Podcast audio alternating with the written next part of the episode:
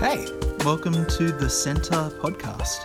We're a church based in Dural, Sydney, who love Jesus and want to share the message of hope that he brings for all people.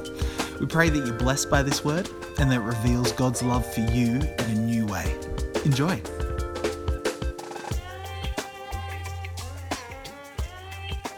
So, Mitch, how's it going? Oh, I'm doing very well. How's your first week at the centre officially been? It's been fantastic. Um, I guess in many ways, it hasn't been a baptism of fire. It's been a baptism of slow leak, which has been good just to get to meet people slowly. And th- this is why we're doing this format because normally I would be visiting people. We would have had a big luncheon last week. People would have got to know me, and so this is a chance for you guys at home to get to know a little bit more about your new pastor. So good. Well, let me quickly pray for us and then we'll get into it. So, God, I just thank you so much um, that we can do this this morning, uh, despite all of the sort of extraneous situations that are going on in our world. God, I just um, want to pray uh, for Mitch right now as we unpack uh, this passage that, Lord, your spirit would be speaking through him. Lord, I pray uh, for our congregation joining us um, from their homes to this morning that they would, um, yeah, just really get a lot out of this this morning and uh, would be encouraged and inspired to send through any questions that they might have as we open up 1 Thessalonians 4. In Jesus' name we pray. Amen. Amen. Well, Mitch, why don't we start with you uh, reading the passage to us so we kind of know what we're looking at before we start unpacking it? So this is from the ESV version. So 1 Thessalonians chapter 4 from verse 13. It's the coming of the Lord. But we do not want you to be uninformed, brothers, about those who are asleep, that you may not grieve as others who have no hope. For since we believe that Jesus died and rose again, even so, through Jesus, God will bring with him those who have fallen asleep. For this we declare to you by a word from the Lord, that we who are alive, who are left until the coming of the Lord, will not precede those who have fallen asleep. For the Lord himself will descend from heaven with a cry of command, with um, the voice of an um, archangel, and with the sound of the trumpet of God. And the dead in Christ will rise first, and we who are alive, who are left, will be caught up together with them in the clouds to meet the Lord in the air. And so we will always be with the Lord. Therefore, encourage one another with these words. This is the word of God. All right. So I suppose the first question would be this kind of series moving forward is, is Mitch's favorite passages. Why, Mitch, is this one of your favorite passages? Okay. So as a kid, I guess I always had a sense of death being unnatural. Um, it always feared me. It always gave me this sense of it's not right. And it sounds very silly now speaking about, but as a child, I had two goldfish, Hmm. Blackie and Spotty, and you can guess Yeah. what they look like. I've got a real clear picture in my head. One, one was a black goldfish, one was a spotty goldfish. And anyway, one day, hmm. that one day, Blackie died. And it just cut me. I was probably five or six years old, and I just cried. And we dug a grave and put a little cross there for him in the garden. And I'd been to church. I knew the Christian faith, and there's this sense in me that perhaps one day hmm. Blackie will come back to life. And as a kid, I lost both my grandfathers at an early age. And at the funerals, everyone spoke about how this isn't the end, that this is just sort of like a temporary thing, that one day we'll be reunited. And I remember I was probably about 10 or 11, and I was actually reading through my Bible, and I came to these passages. Actually, I read all the way to the end of chapter 5, mm. and these words just struck me. I was like, wow, we're going to be resurrected one day. Wow, Jesus is going to come back. I didn't understand the complexities of it, of the second coming of Jesus, but I knew that there was hope. And so I was so moved by these words. I actually got a bit of paper and wrote them down and stuck it next to my bed. And these were the words of scripture that I actually quoted at my baptism when I was 16. So, yeah, I guess that's been, these verses have been part of my life for Yeah. a long time now. Yeah, lots of kind of little moments along the mm. way where it's mm. kind of giving you comfort. That's really cool. So, for you know all of these moments, I assume you know engaging with this verse as a five-year-old, as, as a ten-year-old, you know, again and again, you're probably coming at it in a slightly different way, and it's it's forming you differently. How has this verse for you throughout your journey sort of shaped your theological views and, and beliefs? Because, I mean, it's a pretty heavy verse for a five year old to be reading. Oh, 10 year old. 10 year old. 10, yeah. yeah. Um, as I said, I always had this sense that death wasn't natural. Mm. And as I've gone to college, and particularly having a child like Asher, who was so close to death a number of times, mm. it's made me really reflect upon why do we strive to live?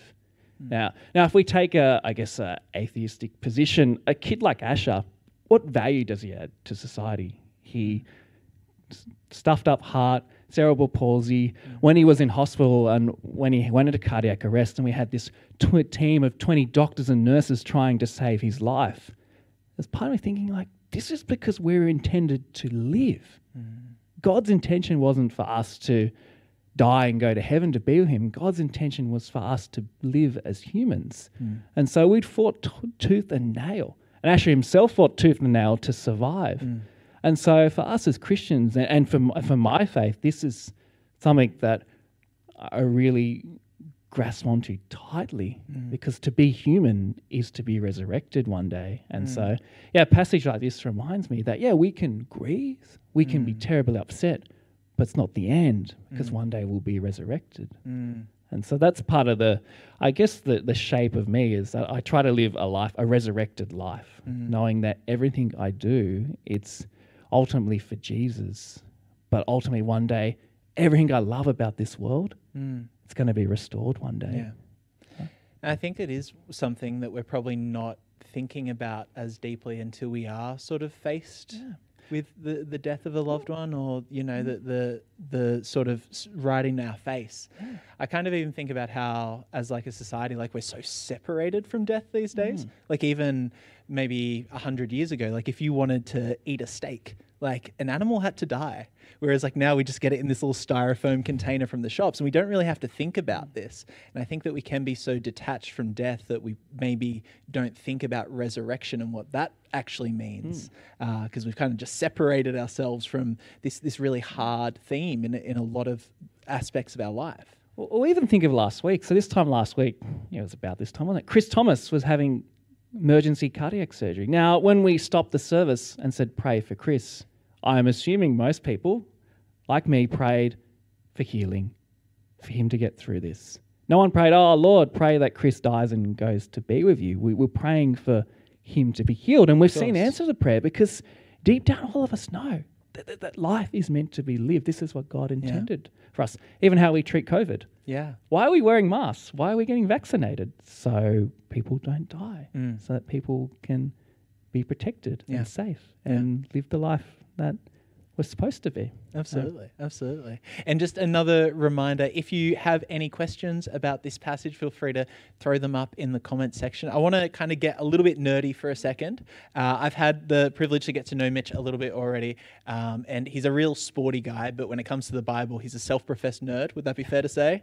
I, I, I want to be nerd. Wannabe yeah, nerd. Wannabe Right. nerd. Hey, yeah. That's all good. That's all good. We're all wannabe nerds here. So as far as this this letter that, that Paul is writing, um, it, it was written to a certain group of people at a certain time. What is this context that we're sort of reading this? Um, because if we just kind of jump into this passage, um, what, what what's what's Paul actually trying to communicate? What's going on here specifically for this letter? So Thessal- Thessalonica, it has a history in the book of Acts. So in Acts chapter 17, Paul and his companions actually went to Thessal- Thessalonica. Oh, that's a tongue twister, isn't yeah, it? yeah. yeah. Say that three times fast. Yeah, I know. Um, and when he went there, as was his custom, he went to a local synagogue and proclaimed Jesus there, and a whole bunch of um, God-fearers. So Gentiles that had converted to Judaism became Christians. There were some Jews, and a whole bunch of what we'd call pagan Gentiles came to faith. Now, as typical Paul fashion, wherever Paul went, there was a riot. I, I once heard a joke um, from NT Wright saying, "Wherever Paul went, there was a right. Wherever I go, I get served tea and biscuits." So, but anyway, as typical Paul fashion, there's a big riot. People are furious about this new faith, and so Paul and Silas they flee, and they actually capture one of the house church leaders, a guy called Jason, bring him before the tribunal, and there he's charged with public nuisance, and Paul and Silas flee. And so the context of that is so Paul is writing this letter after he's left the church. Mm. And he's encouraging them. Like part of the, the letter is to encourage them in their faith. They've turned from these dead idols mm. to the living God. And Paul is desperate to go back to them, but they've been prevented by Satan. They've sent Timothy along. And so in in this part that we've read today, chapter four, it's Paul's also giving instructions for how to live a life worthy as this new Christian, what they're meant to do. But also they have questions. What happens when people die? Mm. What are they supposed to do with that? Yeah. And so I'm going to nerd out a little bit more yeah, if you bear with me. No, Um, no doubt. so, in what's called the Greco Roman worldview, so in Greek Roman culture, is people's view of death, it was mixed.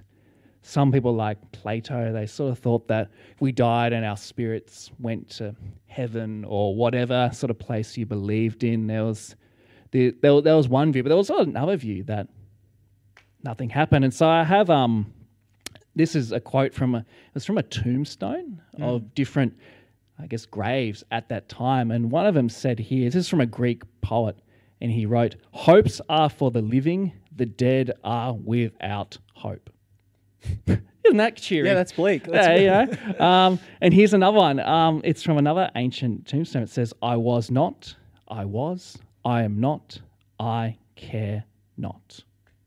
Yeah. Again, very cheery, Yeah. very, very bright. And here's another one. It's a little bit more lighthearted, but it says here Friends who read this, listen to my advice.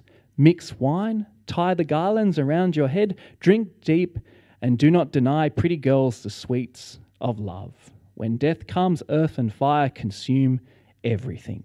Hmm. And so, hopefully, you're getting this picture here that for some people, death was just, oh, well, our spirits depart and they go into the ether world, wherever that is. Mm. For others, it was just the end. Mm. Enjoy life now because there's nothing beyond the grave. Mm. There is no hope. So, some of the context there, Paul is writing in for these, Yeah. these Christians here, particularly those with a pagan background. Yeah, for sure. A real culture of despair, I suppose, Yeah. he's speaking hope into.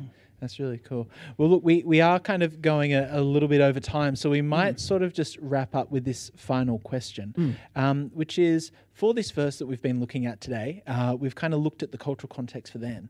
But as far as for now, what is the sort of practical implication for us today with a verse like this or a passage like this? Yeah. So I guess for us, it's a reminder that Jesus is King. Paul writes this, this awesome language of Jesus returning. He's coming on the clouds. That's, that's how God moves.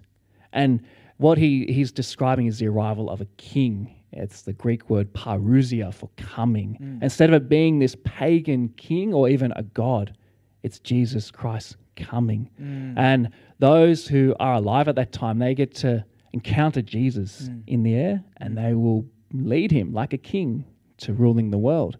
And so for us, it's this reminder okay, death, it is awful. Mm. We, we cry, we mourn, we lament over the unnatural nature of it, but we don't, we don't, we have hope, mm. unlike those who have no hope. Mm. And we know that because Jesus is King, Jesus is Lord, one day we'll be resurrected. One day the King will rule over us. And that's what Paul is pointing us to. Uh, C.S. Lewis, he wrote a book when his wife died. It's called A Grief Observed. And when he originally wrote the book, he actually wrote it under a different pen name just mm. because people wouldn't believe it was C.S. Lewis writing something so it's just heartfelt. And he says here about the death of his wife, Joy no one ever told me that grief felt so like fear. I am not afraid, but the sensation is like being afraid. The same fluttering in the stomach, the same restlessness, the yawning. I keep on swallowing. At other times, it feels like being mildly drunk or concussed. Hmm. There is a sort of invisible blanket between the world and me. I find it hard to take it in what anyone says, or perhaps hard to want to take it in. It is so uninteresting. Yet I want the others to be about me. I dread the moments when the house is empty. If only they would talk to another and not to me. That's C.S. Lewis. Yeah. Guy, he had such a profound, deep faith, yet we see here just this raw emotion of death. And the book uh, essentially ends with that there's going to be hope. Mm-hmm. One day there will be hope in the resurrection. And so That's what Paul is reminding the, the church at Thessalonica. That's what Paul is reminding us mm. today. Mm. We have hope because Jesus is returning. So good. Well, guys, um, we're going to um, move on to a reflectional song now, but um, this conversation doesn't actually have to end. We're going to be having a Zoom meeting again, uh, opportunity to hang out with Mitch after the service today. That link will be up shortly. Um, but, Mitch, thanks so much for unpacking this passage to us today. My pleasure. Thanks so much for joining us. Don't forget to rate and subscribe to help others discover this channel. Check out the description if you want to find out more or get in touch with us at the Centre Dural. But in the meantime, praying for God's hand over you as you continue to step into everything Jesus has in store for your life. Be blessed.